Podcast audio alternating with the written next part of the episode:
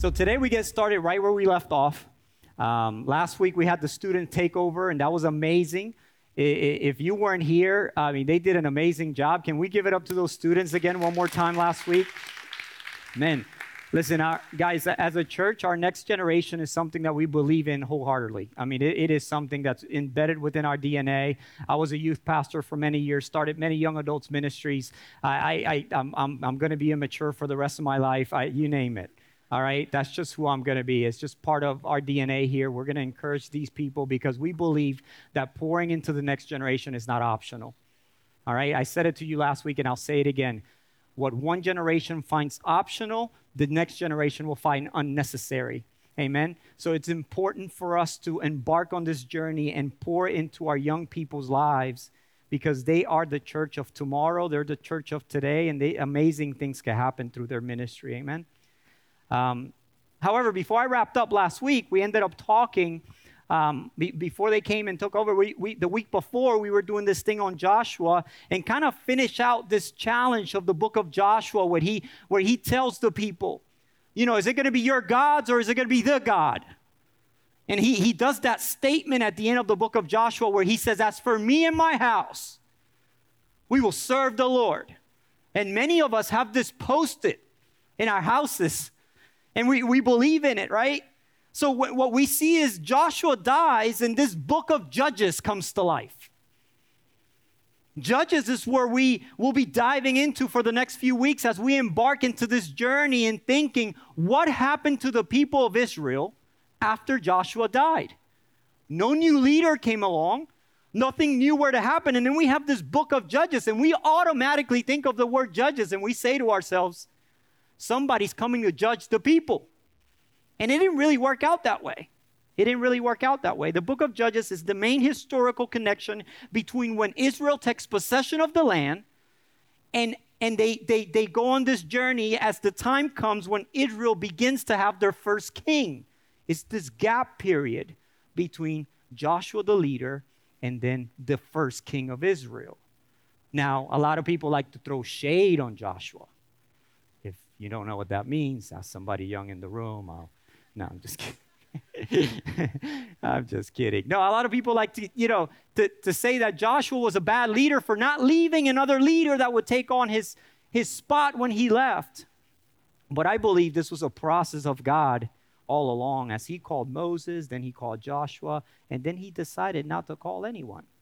During this period, Israel was a confederacy, just a group of, of, of, of tribes, really, together as they came together during this season. And um, after the announcement of this death, we see that in scripture, in, in, in the book of Joshua, at the end, it says, Israel served the Lord all the days of Joshua and all the days of the elders who outlived Joshua and had known all the work the Lord did for Israel.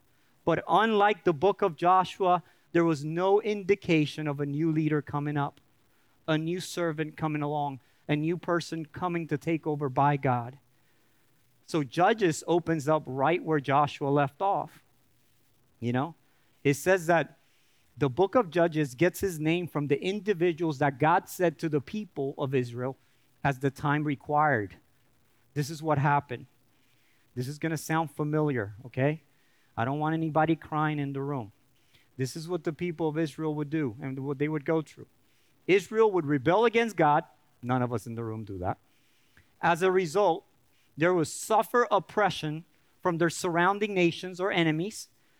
This would cause them to cry out to God, and God would send a judge to deliver them. All right? There are 14 judges total. Only 13 are mer- mentioned in the book. The last one being Samuel, who ends up introducing the first king. And he's not mentioned in the book of Judges, but all 13 men in this book from different tribes function as military leaders and civil judges. The bull, this book reveals the disaster that takes place when a group of people who are believers, who have a covenant with God, decide to turn away from God to do their own thing, cry out to God again, and God steps up and saves them again with His mercy. I'm going to do a short introduction today because I don't have a lot of time um, as we have baptisms coming at the end of this and all that. But I want to kind of give you the idea what we're going to be looking at. Today, we're going to go through the introduction of the book itself, as I just mentioned briefly, and kind of relate it to our lives. And then next week, we'll start talking about those individual judges that came along the way. So today's sermon title is Half Measures and Heartbreak. Because Judges is known for reminding us how quickly, how slowly people learn from history, and how quickly they are to repeat the same mistakes over and over again. It's like a revolving door with the people of Israel, would you say? The good news about the people of Israel is we get to read about them and we get to sit here and just compare with them and actually give them a hard time like it has nothing to do with us. We get real judgmental these people. They saw miracles from God. They witnessed God do amazing things. They saw one thing after the other, and they still turned away from God and did horrible things with them. But today, we get to see how maybe we can learn a little bit from their story and how God stepped in and helped them even in the most difficult times of their need. Now, have you ever heard the saying that smart people learn from their mistakes while wise people learn from the mistakes of others? That's why we have the people of Israel. It is a concept built within the parameters of we should learn from their mistakes. The sad part is sometimes we don't even have smart people. People have a hard time learning from their own mistakes in a lot of ways. You may say, Moises, I'm good. My relationship with God is great. Me and God were chilling. The people of Israel were in direct covenant with God and still failed to be challenged by the relationship they had with Him. We too are in a relationship with God. Let me tell you something if our version of God never challenges us, if we have spirit, uh, spirituality where our version of a deity agrees with our preferences on a daily basis, and friends, we don't have a God. You are your God. There's got to be a submission that takes place when we build a relationship with God because the reality is that seasons of lives are going to change. We're going to have ups and downs. We're going to be good, we're going to be bad. Victories in our lives will bring confidence for victory, but the same is true for the opposite. Defeats will put us in a place of doubt, confusion, and hopelessness. That's why our life and our relationship with God can't be based on our feelings and how we we're navigating life and what he's done and not done. All right? Yes, that's the toilet. I hear it.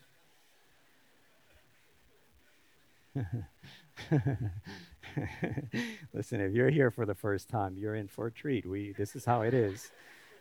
All right?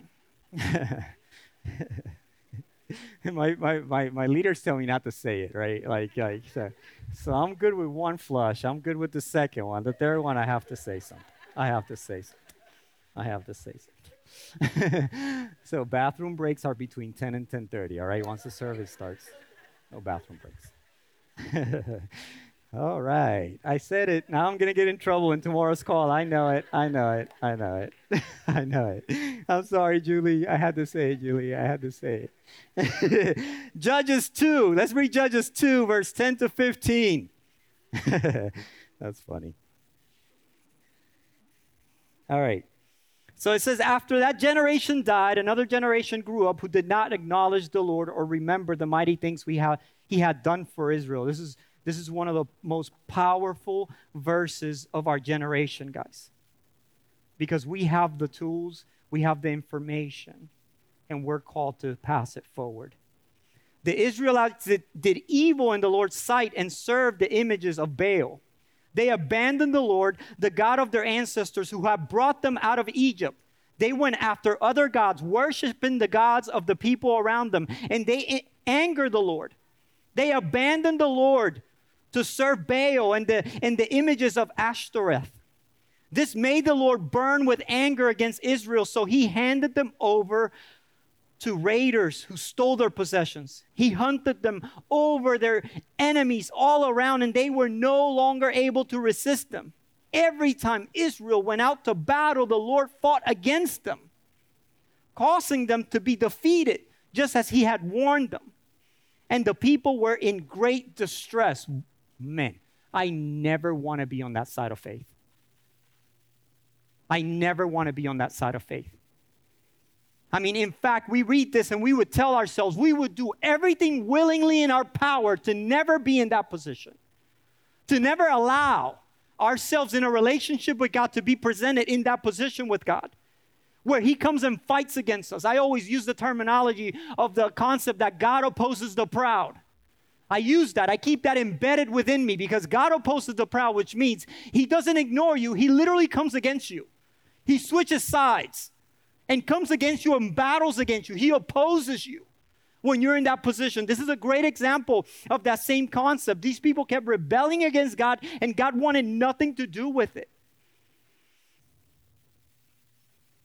What happens is that all of us would agree that we never want to be in this side of faith, but yet, when given the opportunity to do things that matter to us or that feed our flesh or allow us to do the things that we feel like we want to do at a time, we, we test the theory in a heartbeat. Just like the people of Israel, we make decisions constantly every day. We take actions that go against the will of God for our lives and what He has us do and what He wants us to do. Which kind of leads me to my first point, and, and I'm only going to have two points today. It's very practical, very quickly. It says partial obedience is disobedience.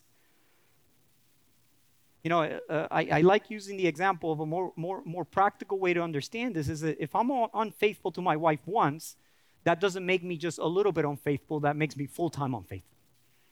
You follow me? It, there isn't like levels to this. That makes sense? Partial obedience is disobedience.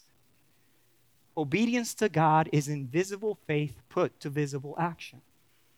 It doesn't depend on good or bad circumstances. It doesn't focus on the obstacle. It's just obedience to God.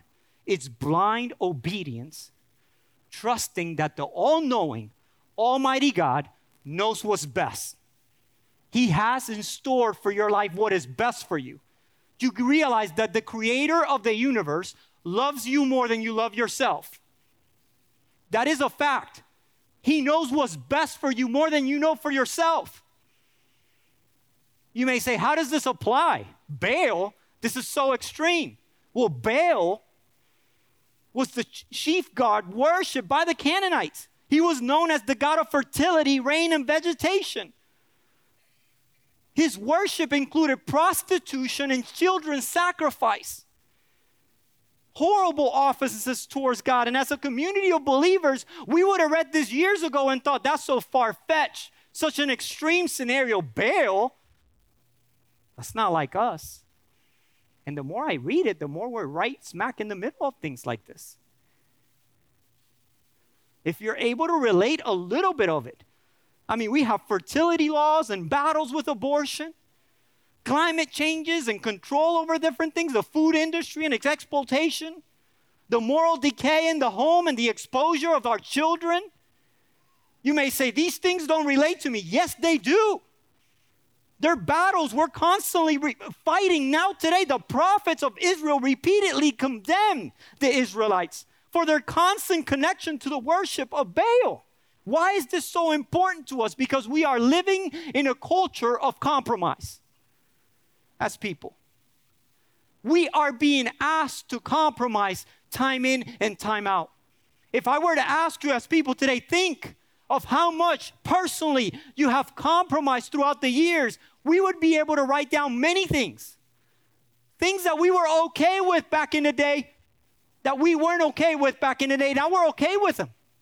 We're like, that's fine. Let's just let that happen. That's fine. Let's just let that happen. I, I come from a Hispanic background, so it's macho, macho, macho. Seriously. I mean, I couldn't give my grandfather a pair of flip flops. He'd take offense to it. It's crazy. What's wrong with flip flops? I got flip flops. I mean, I, I own flip flops. And I know it's a silly example, but it's just an idea of how compromised we have become. We are constantly just riding that line of compromise. Even our, in our Christian culture today, we want the kingdom of God, but we want to reject our king. We think this is the democracy. This is like, no, it's a kingdom. It's like my house. My house is not a democracy. I'm the king, she's the queen, and Sebastian should know better. Now, I know that's a silly example. I'm just kidding, but it's it's the same concept with our relationship with God. He is our king, our king. He is our Lord. He is ruler over all. He is the creator. He is the one that has set you forth to do mighty things and amazing things. He saved you. He redeemed you. He's the one in charge of your future. He's going to make that brighter than ever if you allow him to, but he has to be our king. We want the kingdom. We want the kingdom. And yet again, all we've done is compromise. We need to find a way to rediscover the joy of conviction. Two things that we don't think go together. We think conviction is a word of restriction, of avoidance, of, of, of, of uh, limitations, and this and that. There's a joy in being convicted about things.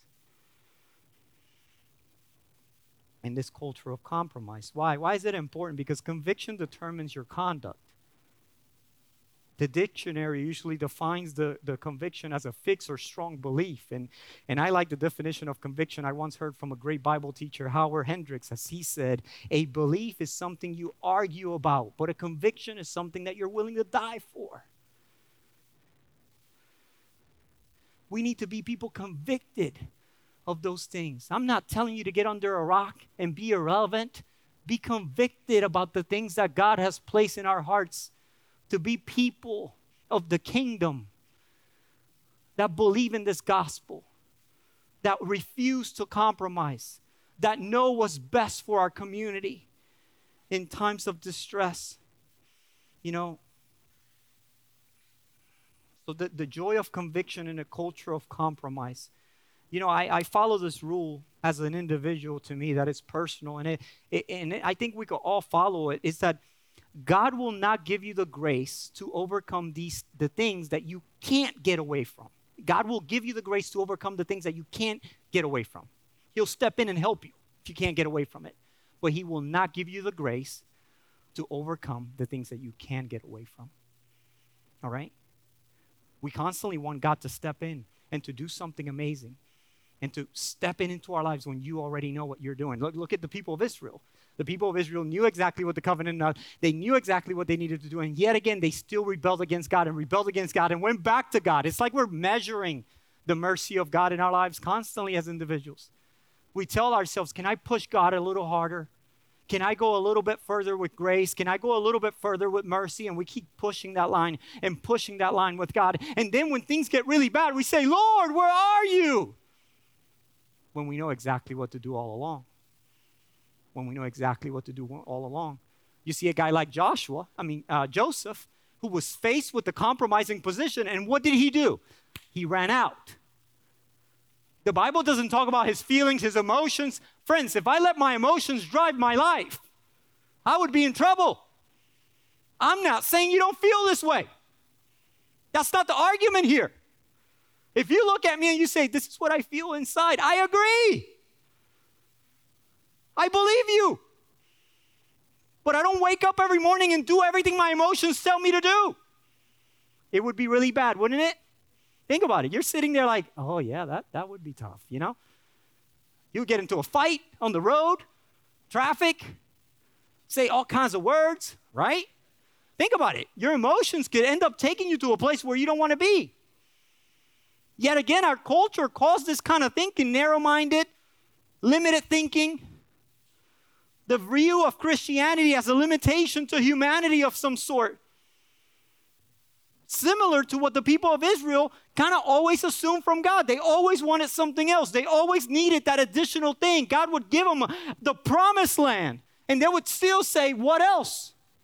Why can't we do this? We feel like doing that. And constantly working this angle of wanting something additional. And you may say, Moises, but living life limited, convicted like that is difficult. And I agree. This faith isn't meant to be easy, but a yoke is easy to obtain. That's easy to get a hold of and grab. Our lives are going to be a byproduct of our lifestyle. What you decide to live, that's what's going to be. There's this business term that I love using. It says every system is perfectly designed to get the results it gets. And if that's what you follow, that's what you'll be. You will be a byproduct of your lifestyle. And if your life is not devoted to the king, guess what? You're constantly going to be going back to him, say, I'm sorry, and he's going to have to step in and help you out again. Not that he wouldn't, but sometimes I do feel like we know what to do, we just don't do it. It's like my five year old. We act the same way. I tell Sebastian no, and it's like, it's like I didn't say anything. I need to say it in Spanish, I think. No.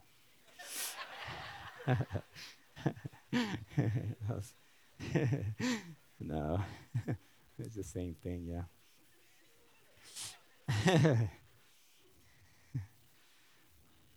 you know what? What if I told you that these limitations aren't something to fight, but something to gratefully accept as a signpost of God's calling on our souls? Something to embrace. Man, you know, we, we always look for God and, and His will in our lives through our purpose, but what if we also found God's will for our lives and our limitations with full obedience? Wouldn't that be something? That God is just not this opening door of things, of blessings. And th- what if God was limiting you so you could fulfill the purpose of your life calling? What if you were being restricted as an individual? to set up some boundaries in your life personally to become the fulfillment of the person God has called you to be. You know, because if our beliefs don't work out practically in our lives, people will have a hard time believing our philosophy. They won't know, they won't receive it. The message could be greatly needed, much needed, but it doesn't show. If it doesn't show in our lives, people won't want it you would have the overweight personal trainer syndrome. Come on, let me change your life. Bro, you can't change my life. It's contradictory, right? Sounds like a silly example. Not knocking on overweight personal trainers. You know, I'm sure they know what they're doing. It's just hard to believe. You follow me? kind of leads me to my second point, and this is a positive point because I know this is kind of boom. Point number two full obedience brings hope. You may say, hope of what? One, what? A bright future, one full of purpose, one constituted by God, protecting us from all the evil things and the things that come against us.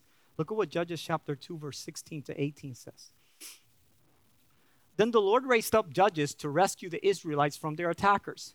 Yet Israel did not listen to the judges, but prostituted themselves by worshiping other gods. How quickly they turned away from the path of their ancestors who had walked in obedience to the Lord's command. Whenever the Lord raised up a, a, a judge over Israel, he was with that judge and rescued the people from their enemies throughout the judge's lifetime. For the Lord took pity on his people who were burned by oppression and suffering.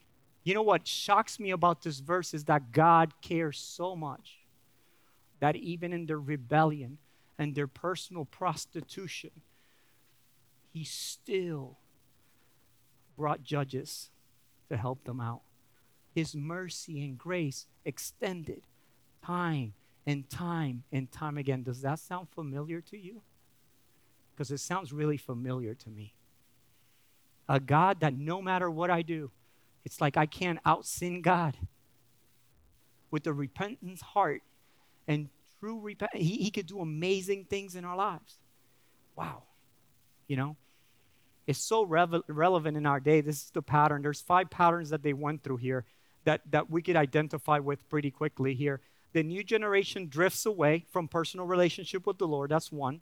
Number two, as a result, they adopt the lifestyles and values of the surrounding culture, causing them to rebel against God. Number three, God judges them by allowing them to suffer opp- oppression and bondage from one of their enemies.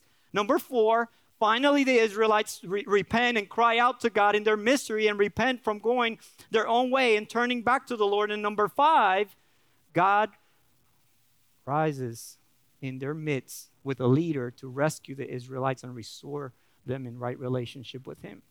It's like the story of our lives. as silly as that may sound, it's just like what we live to on a day to day basis. This pattern is so relatable to our personal lives. However, even though it's relatable to our personal lives, I'm not here to tell you you're as bad as the people of Israel. I'm here to tell you not to embrace it, not to make it your identity. Be wise. We have the opportunity to learn from the mistakes of other people. In this case, the Bible is written for us to read it, take it in. Can we consider just fighting for one second to not conforming to what's in front of us? Allowing God to rise people around us, mighty warriors that would fight in this season of life that's so difficult. Could we say that maybe God is rising you as a judge to the group of people around you in your life to be the impact that the community around you needs? Get Billy and Katie going across the world, following the call of God. You may say, Moises, but what about my life? My life is so good. My house is so nice. Matthew 10:39 says, "Whoever finds their life will lose it, and whoever loses their life for my sake will find it." We, we're living in a culture that, that says, feel yourself, and God is telling you, no, no, no, feel others. God, God's created us, to, He didn't create us to be takers, He created us to be givers. We have this consumer mindset when we're supposed to be contributors of this gospel to people. You know, you, you, may not be liked by people, but I've come to the realization this is the reality for my life. I will never fit in, I will never be cool, I will never be liked, respected, or admired by this culture. That's my stance. And I believe that God will have its pay its dividends in my life personally. But you're in a culture that's surrounded and continues to shift from a place of honor to a place of shame. And we're getting so caught up in our deficiencies as a culture, now allowing us to operate in the God given call over our lives. Don't give up on this nation. Don't give up on the generation. Instead, fight. I, I told you last week, you haven't been freed from the fight, you have been, you have been freed for it. We have the tools and the ability to make a difference in our surroundings. That looks different to everybody. That looks different to everybody. But what can possibly be holding you back? Is my question to you today. What could be the stronghold personally that sits you back and does not allow you to walk in that that God has called you to do? Are we stuck like the people of Israel in this repetitive cycle where God has to constantly step in and do something in our lives to change the scene for us? You ever heard of baby elephant syndrome? It's a real thing. You're like, I still don't believe you. I get it. Sounds funny. A baby elephant at a very young age, they will tie a chain to it as a baby and tie him to a tree. And the baby elephant will fight hard and fight hard to get away and fight hard to get away and try and try his best and fight and fight tirelessly to break off this bondage. It's called baby elephant syndrome because when the elephant will grow to full strength, he will be so accustomed to his bondage that he didn't know he had the strength to break off. Many of us have a stronghold in our lives that's lived with us for a very long time. And we're all grown up. God has given us all the tools and the strength. And still to this day, we're tied up to that tree believing that we can't go anywhere. The strongholds in our lives We've gone so accustomed to them and so used to them being part of us that we just don't believe there's any way I could stop being this person that I am that I dislike or that God dislikes or that fails all the time or that has a hard time listening to God. Like the people of Israel, when they repented, God provided a way out, a solution, a judge that will rescue them and help them through the situation. And friends, if you're here this morning and you're dealing with this baby elephant syndrome, as funny as that may sound, I just want to tell you, you're full grown. You have the tools in place given to you by God to break off anything. You could tell me whatever you want. It could be really bad. Look at the person next to you and say, You're not that bad.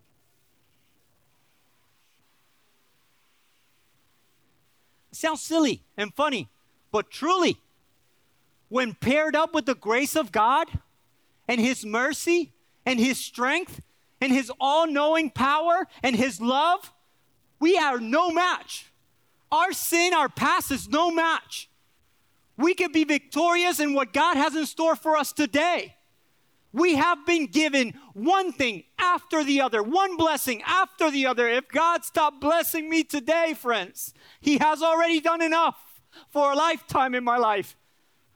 God doesn't have to do one more thing in my life. Not one. I want a lot of things. But if God stopped right now, I've, I've had so many things. He's been more than good to me. I'm not going to live under this idea of this baby elephant syndrome. I know I have the strength to get out. I know I have the strength to break off. He's given us that. And unlike the people of Israel, we have the ability to learn from them and say, I no longer have to remain here. I could step out in faith. You know, just like your mistakes don't make you a fa- uh, failure, your, your, your successes don't make you a successful person forever.